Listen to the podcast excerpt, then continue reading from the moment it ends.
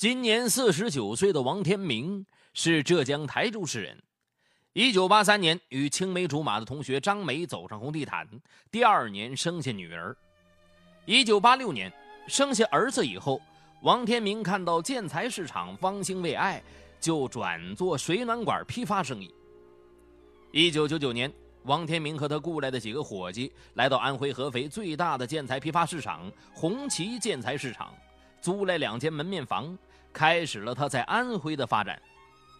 第二年，他的妻子也从浙江来到了安徽，给丈夫打下手。由于诚信经营，他们的生意越来越红火，生意兴隆，家庭和睦，两个孩子都很争气，学习成绩也都很好。二零零七年，他们的女儿从浙江一所大学毕业，顺利的找到了工作。正读大学的儿子。也被选拔到海军某部服役。二零零七年七月十三号，王天明感冒了，头很痛，就准备去住处附近民兵路上的百姓园社区诊所输液。他生意很忙，平时有个感冒小病的，就来到这个诊所治疗。他不愿到大医院挂号排队。觉得那样太耽搁时间，而且嫌大医院的治疗费用太高。王天明到这个小诊所治疗前，妻子劝他到正规的大医院去治，可王天明仍坚持己见，不听妻子的劝告。这个诊所的医生黄金龙给王天明看了病情之后，决定给他输三天液，每天费用六十五元。七月十五号午饭之后十三点，继前两天输液之后，王天明又骑着电动摩托车来到了诊所。到了之后，黄金龙问他：“哎，你好点没有啊？”王天明就说了：“啊，症状一点都没减轻。”黄金龙拿三克头孢曲松钠液和五毫克地塞米松磷酸配制起了盐水，准备给王天明输液。期间，黄金龙还对王天明说：“啊，现在我们这儿没有头孢拉定，这两种药配置以后与头孢拉定效果差不多。”黄金龙给王天明扎上输液针以后，就给别的病人抓药去了。第一瓶药水滴完之后，黄金龙把第二瓶药水换上，又给别的病人配药去了。第二瓶药水滴了十分钟左右，王天明突然喊说：“头疼。”这个时候，听到喊叫声的黄天龙马上跑到王天明的身边咋了？哪儿不舒服？”？”王天明有气无力地说：“闷。”便说不出话来。这个时候，黄金龙发现王天明嘴唇发紫，呼吸急促起来。黄金龙感到了危险，他赶紧停止了输液，一测王天明的血压，发现血压也极不正常，高压不足九十，低压只有四十八，心率也失常。黄金龙就焦急地喊叫着：“王老板，王老板！”可任凭黄金龙怎么叫，王天明就是默不作声。少有的几个病人走后，诊所只剩下了他和王天明两人。黄金龙吓出了一身冷汗，他颤抖着右手掏出手机要打幺二零急救电话，可他又一想，可能等他们前来抢救已经来不及了。黄金龙于是就地开始抢救起王天明，他先给王天明注射了零点五毫克肾上腺的这个注射液，见王天明没有任何动静，他又给王天明进行了人工呼吸。三分钟之后仍不见效。黄金龙拿来听诊器一听，王天明已经没了心跳。黄金龙用手电筒照了照王天明的瞳孔，发现对光反射也消失了。王天明已经死亡。这时是十四点四十分，大汗淋漓的黄金龙一下子瘫软在地。坏了，要坐牢啊！几分钟之后，从混乱中清醒过来的黄金龙突然站了起来。用冷水洗了洗脸，自言自语：“报警，得坐几年牢啊！埋了吧，有可能侥幸埋掉一切，包括罪恶呢啊！”于是，黄金龙就像赌徒一样，开始了罪恶的埋尸灭迹行动。黄金龙想，王天明生意很忙，几个小时不回家，他家里人会找到这里来的，所以必须马上行动。下午三点，黄金龙先把王天明的电动摩托车推到诊室里面藏着，他从诊所后门出去。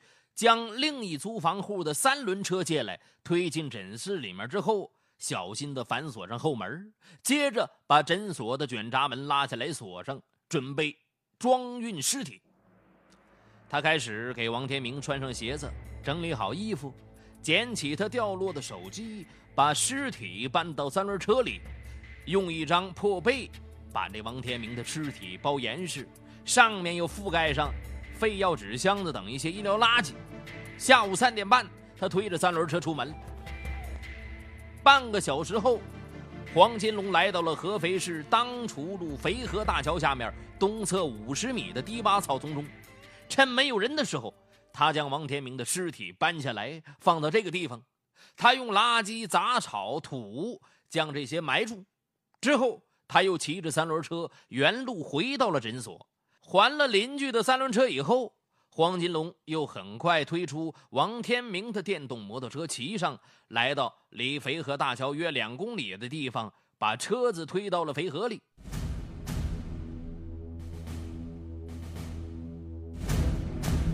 在返回诊所的途中，黄金龙把王天明的手机扔到了玉昌新村旁边的一个下水道里。下午五点。黄金龙回到了诊所，打开门，像平常一样继续给人看病。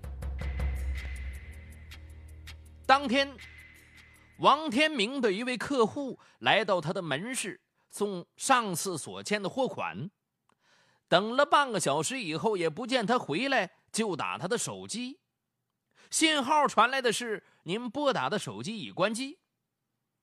客户奇怪的告诉王天明的妻子张梅这个情况。张梅也不相信呢，丈夫这个时间是不会关机的呀。一般工作时间，丈夫手机的电池也不会没电呢。她一连打了几次丈夫手机，都是关机。她就派店里的雇员小张到百姓园社区诊所去找人。小张来到诊所之后，问黄金龙：“哎，王老板呢？”黄金龙泰然自若的回答：“王老板。”两点四十就输完液，骑着摩托走了。小张回到建材市场，向张梅汇报了王老板已回家之后，张梅就赶紧回家里去找。可她发现丈夫的一个手机电池正在充着电，张梅就坚信丈夫肯定还在诊所没有远去，因为丈夫平时的习惯是出远门的时候，往往会把两块电池都充好带在身上。而现在充着一块电池，说明丈夫没有远去。更何况，丈夫如果要出远门，哪怕是外出一小时，他都要告诉妻子。因此，张梅怀疑小张可能找错诊所了。她亲自来到百姓园社区诊所，找到黄金龙，问丈夫到底哪儿去了。黄金龙却笑着说了：“嘿 嫂子。”王老板真是两点多输完液，真走了。张梅就又回了家。晚上七点多，该吃饭了，仍不见丈夫的踪影，打电话仍是关机。张梅急了，把所有认识的朋友和老乡的熟人都打了一遍电话，对方都说没有见过王天明。她开始怀疑了。八点。仍不见丈夫回来，张梅就又来到诊所，可诊所已关门，打黄金龙的手机也已关机。张梅怀疑丈夫是不是出了车祸呀？想到这里，她就动员邻居朋友雇员，哎，到附近的大小医院去找。焦急万分的张梅又打了幺幺零电话，询问当天下午和晚上瑶海地区有没有发生车祸。得到了否定的回答。晚上十点，张梅到附近的城东派出所报案，可派出所的民警说了，失踪的人超过二十四小时才能立案。张梅回到家以后，又到大街上来回找，找到次日凌晨两点，她发现黄金龙的诊所门又开了，她就赶紧过去再次打听丈夫的下落。她问黄金龙：“哎，你给老王用的是什么药啊？”“啊，都是治疗感冒的常用药。”“那，你亲眼看见他走的吗？”“是啊。”最后，黄金龙见张梅有点怀疑他，他就郑重其事的对他说了：“哎呀，这么长时间不见人，我也感觉奇怪，你赶紧报警吧。”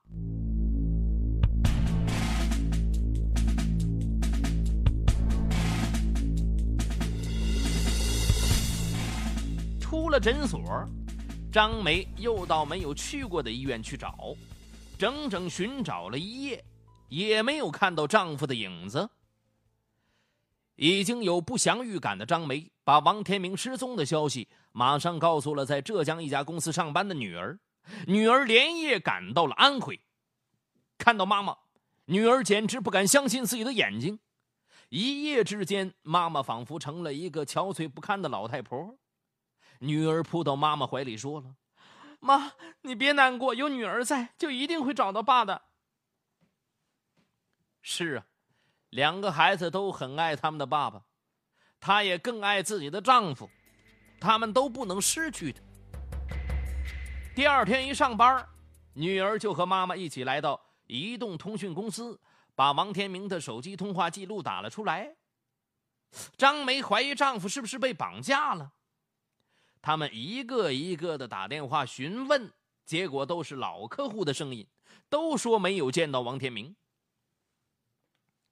更加感到不安的张梅带着女儿沿着肥水河一路找去，她怀疑丈夫是不是被人害死之后扔在河里了。她想着想着就呼唤起来了：“天明！”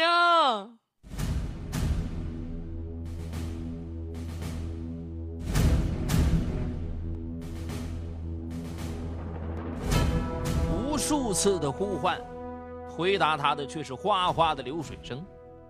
由于神思恍惚，当张梅带女儿路过掩埋丈夫的那片新垃圾的时候，居然没有任何怀疑的路过了。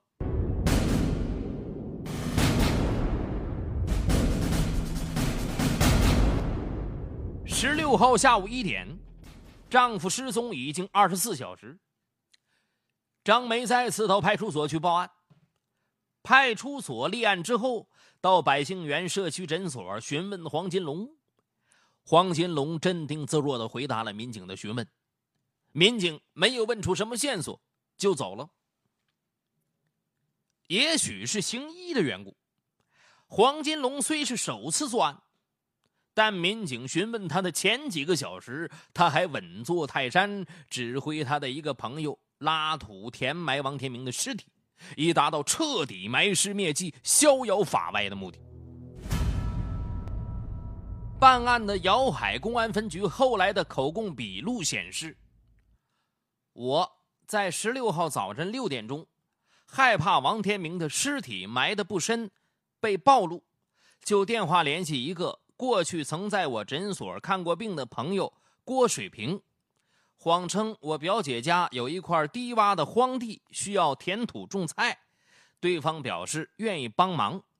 当天中午，我领他来到我原先掩埋王天明尸体的地方，让他记好。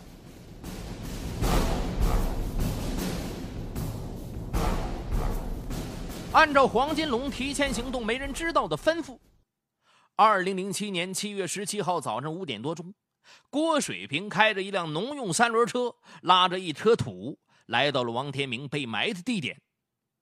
车是自卸车，土刚卸了一半的时候，被附近的住户早起晨练的许三儿发现并制止了。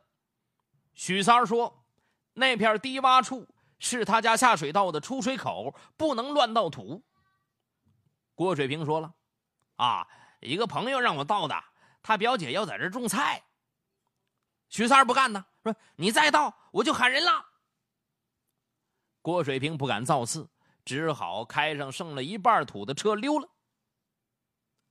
早晨六点，许三儿晨练回来，当走到那片新土的时候，发现正在那儿捡垃圾的一个老太太，啊的一声跑开了。许三儿走近一看，也大吃一惊啊，那是一具男性尸体。他立即让儿子打了幺幺零。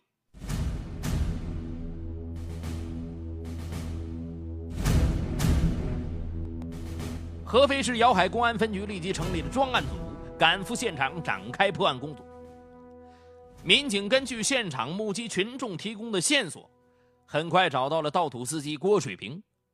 郭水平很快供出是黄金龙让他盗的。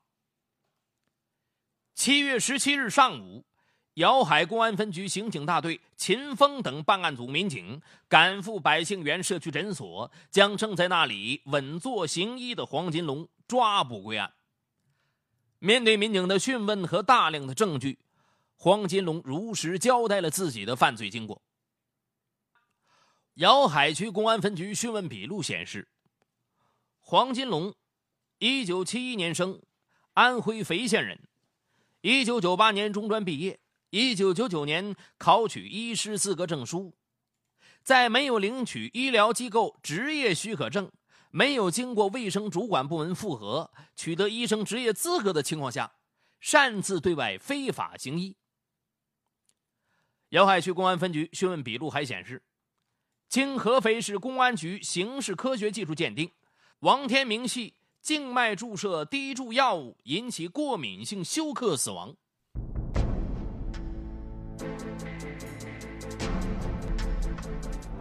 九月二十五日。瑶海公安分局以黄金龙非法行医罪，将此案移送瑶海区人民检察院审查起诉。张梅及儿女也提起了附带民事诉讼，要求索赔。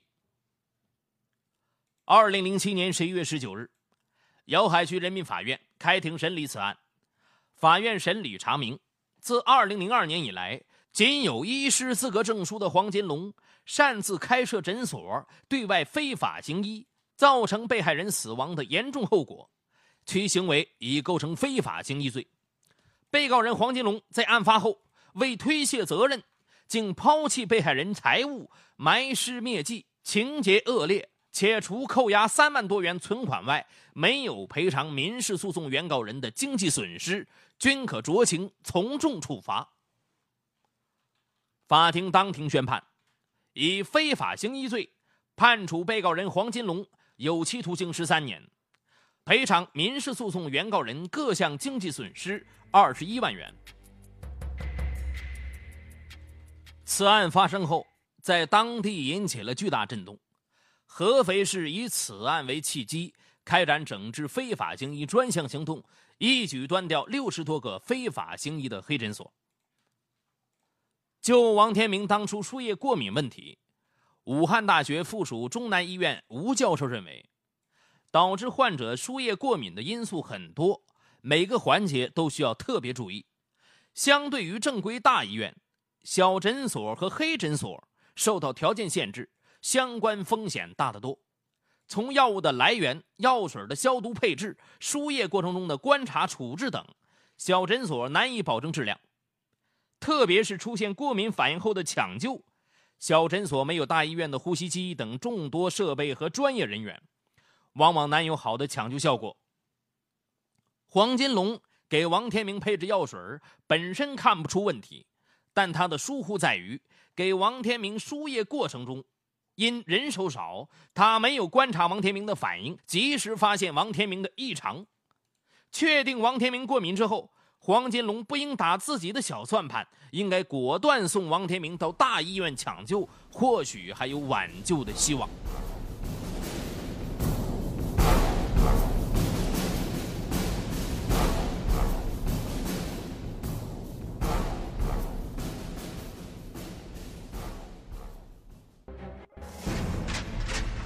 好，感谢收听今天的雷鸣拍案，我是雷鸣。